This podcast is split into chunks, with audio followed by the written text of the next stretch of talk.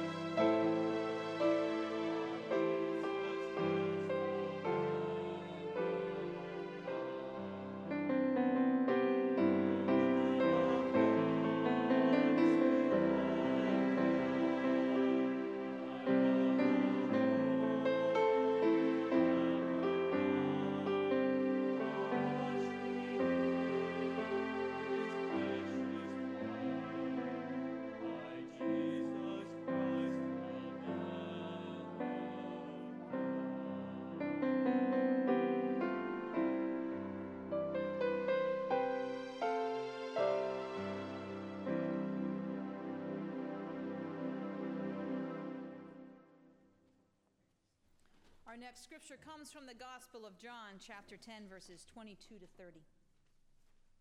At that time, the festival of the dedication took place in Jerusalem. It was winter, and Jesus was walking in the temple in the portico of Solomon. So the Jews gathered around him and said to him, How long will you keep us in suspense? If you are the Messiah, tell us plainly. And Jesus answered, I have told you, and you do not believe. The works that I do in my Father's name testify to me, but you do not believe, because you do not belong to my sheep. My sheep hear my voice. I know them, and they follow me. I give them eternal life, and they will never perish. No one will snatch them out of my hand. What my Father has given me is greater than all else, and no one can snatch it out of the Father's hand. The Father and I are one. This is the word of the Lord. Thanks be to God. The scripture that Jody read, uh, Psalm 23, was actually the original Hebrew translation, to where you hear certain things about changing from what we normally know of Psalm 23. Real quick, in the very beginning, it says, My Lord is my shepherd, I shall not want. That's what we all know. That's what we read when we see the scriptures. That's what we hear when we're at funerals and stuff like that. But the original translation is, I do not lack, which again means that God gives us everything that we need. God gives us everything to sustain us, and that we are always part of God's fold. In today's gospel reading lies within a long section of John that contains a series of controversies that Jesus has with his opponents. This passage has a number of critics confronting Jesus, attempting to trap him, if you will. Jesus has proclaimed who he is. At least he does so in the Gospel of John. And he has tried to tell and show them what he is about. But once again, they just don't get it. Some have believed, some have witnessed his work and heard his words and have said, Here is the long awaited Christ. But then there's the others that looked at Jesus and found him a blasphemer, an impersonator. Why are some able to believe why others are not? I don't have the answer to that question. Maybe even Jesus didn't really have the answer to that question. And he doesn't really get into a great deal of speculation as to why people may have a harder time believing than others. Jesus says simply that he is the shepherd and that the sheep hear his voice and they know him. They believe because they are his sheep. They are his sheep because they believe. Sounds like a big circle that we keep going in. My sheep know who I am and I believe, and if they believe, and if they don't, they are not my sheep because they don't know who I am and believe. It just keeps going, circle and circles, round and round and round. In Palestine today, it's still possible to witness that scene that Jesus most certainly witnessed thousands of years ago that of shepherds bringing their flocks home from the various pastures that they have been gazing at during the day.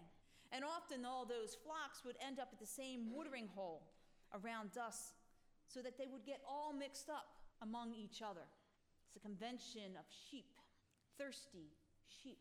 But their shepherds never really worried about that because they knew that if once they gave their distinctive call, just like you heard me tell the children, once they gave that call, once they used that, that reed, reed it flute, once they did that little trill in their voice, the sheep knew that that was their master, that was their shepherd.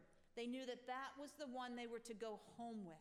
They knew that that was what they were supposed to do. They knew the shepherd's voice, they knew the sound, and they trusted in that sound. They knew with whom they belonged. They knew their shepherd's voice, and that was the only voice, the only sound that they would follow. Ezekiel prophesies that God will search for God's sheep and will seek them out as shepherds seek out their flock among the scattered sheep. God will rescue them. God will feed them on the mountaintop, giving them good grazing lands. God will seek out the lost and will bring back the strayed and give them rich pastures. Sounds like the good shepherd in the parable that Jesus tells of the lost sheep. When he leaves the 99 to go find that one. My sheep know who I am, and I believe. My sheep know who I am and believe, and if they don't, they are not my sheep, because they do not know who I am and believe. That's the hardest part, isn't it? To believe. We're still in the season of Easter, and for many people, Easter presented one of the greatest challenges of belief. All this talk of resurrection and life from death. Maybe you are the sort of individual who can stand there and say with a sure voice, proud, and say, I believe in God the Father Almighty and Jesus Christ, his only Son, like we say in the Apostles' Creed. Maybe you can say those words with every ounce of conviction and you believe wholeheartedly, and there is nothing that will ever stop that belief in you. Maybe you have never been challenged by doubts, which is awesome. And I'm jealous. Belief comes easy for some. But we ought to note that even with Jesus standing right in front of them, listening firsthand to his words and listening, listening to his and witnessing his mighty works, many still did not believe. So if you are sitting there today still struggling to believe, this scripture should remind you that it's been that way since the very beginning. People struggled thousands of years ago. People are struggling now. People will struggle in the future. But Jesus says to his critics, You do not believe simply because you are not my sheep. My sheep hear my voice, and they believe. You are not in my sheepfold, so of course you don't believe. Now, if you heard what I just said, Jesus doesn't say that you are admitted into the flock if you believe, or that you are kicked out of the flock if you don't believe. Never said that. He says that if you are in the flock, you are one of his. You hear his voice and know him, and he knows you, and he will not let you go. Jesus is your shepherd. And aren't you in a flock? Now, granted, I'm back here. A bunch of sheep. You're one of his. You hear his voice and you know him, and he knows you, and he will not let you go. Jesus also says that there are sheep not of this fold, and he will bring them also. You are in the fold just on the basis of hearing his voice. There you sit in the fold. You may not have your head on straight on every article of the Apostles' Creed. You may not understand every ounce of the doctrine of the Trinity. The resurrection and living Christ being with us every moment especially while we're in the midst of wars going on around us, terrorism going on around us, senseless gun violence, all the other crazy stuff going on out in that world that may trust us or, or us just that little bit. Belief for most of us is a come and go thing. Sometimes we're really there and it's like, yeah, I'm in. And other times something happens in our lives and we step to the other side saying, Well, you know, I'm really not too sure. And that's okay. And that's okay. I don't know if I ever met one individual in my lifetime that can stand there wholeheartedly and say, I believe 100% of the time, even during the hard times, even during the saddest times in their life, even during the most trying times of their lives. That doesn't mean they don't have faith, but it means they may just have that little shadow of a doubt. But then we wander. Once we have that belief, we feel a little bit stronger about it because we come here every Sunday. We do stuff for the church. But then there's that time when we have to walk out those doors where all of us aren't together anymore. The sheep have scattered, the fold has scattered. We're away from the fold, sitting in front of our televisions or radios, listening and watching bombs drop, watching death counts rising, listening to terrorism threats around the world. And it gets more and more difficult to keep that faith and that belief there are other voices out there competing for our attention. The paths go in so many different directions. what once seemed sure and certain begins to fade just a little bit. But none of that may be the point. You and your belief, or you and your doubts, may not be the point. The point is, is that you are here. You have heard the voice of Jesus and you have come forth. You have come into the fold. You are here. And that is enough, says Jesus, for him to keep you, to keep you for good, in the good times and the bad, in the time of doubts, and in the time of that strong belief. It's not a matter of what you say, but a matter of what he says.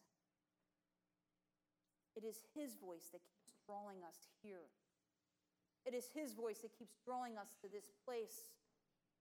It is His voice that keeps drawing us together. Our relationship with the shepherd is based upon who the shepherd is, not who we are. Today's gospel promises that Jesus will keep his sheep in the fold, whether they are here in this sanctuary or in another place.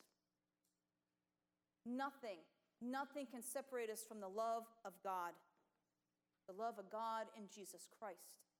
Our only comfort in this life is that we belong, body, mind, and soul, to our Lord Jesus Christ, and He won't let us go.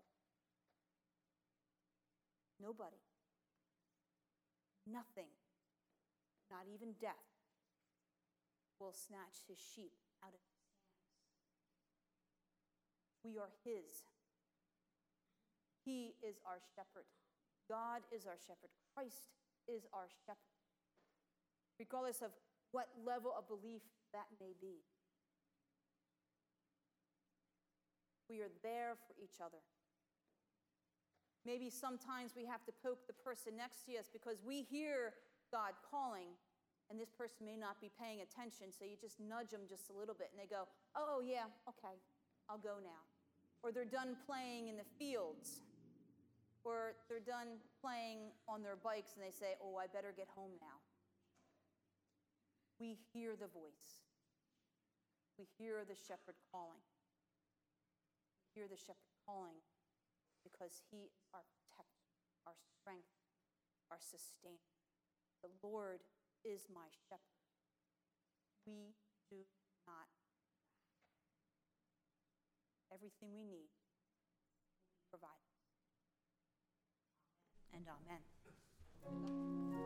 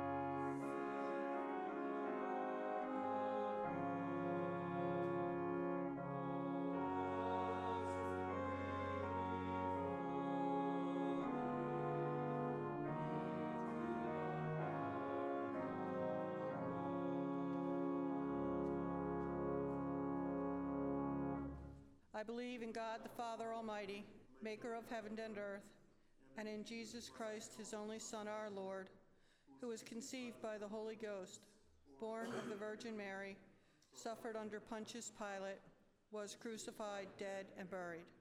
He descended into hell. On the third day he rose again from the dead. He ascended into heaven, and sitteth on the right hand of God the Father Almighty. From thence he shall come to judge the quick and the dead. I believe in the Holy Ghost, the Holy Catholic Church, the communion of saints, the forgiveness of sins, the resurrection of the body, life everlasting. Amen.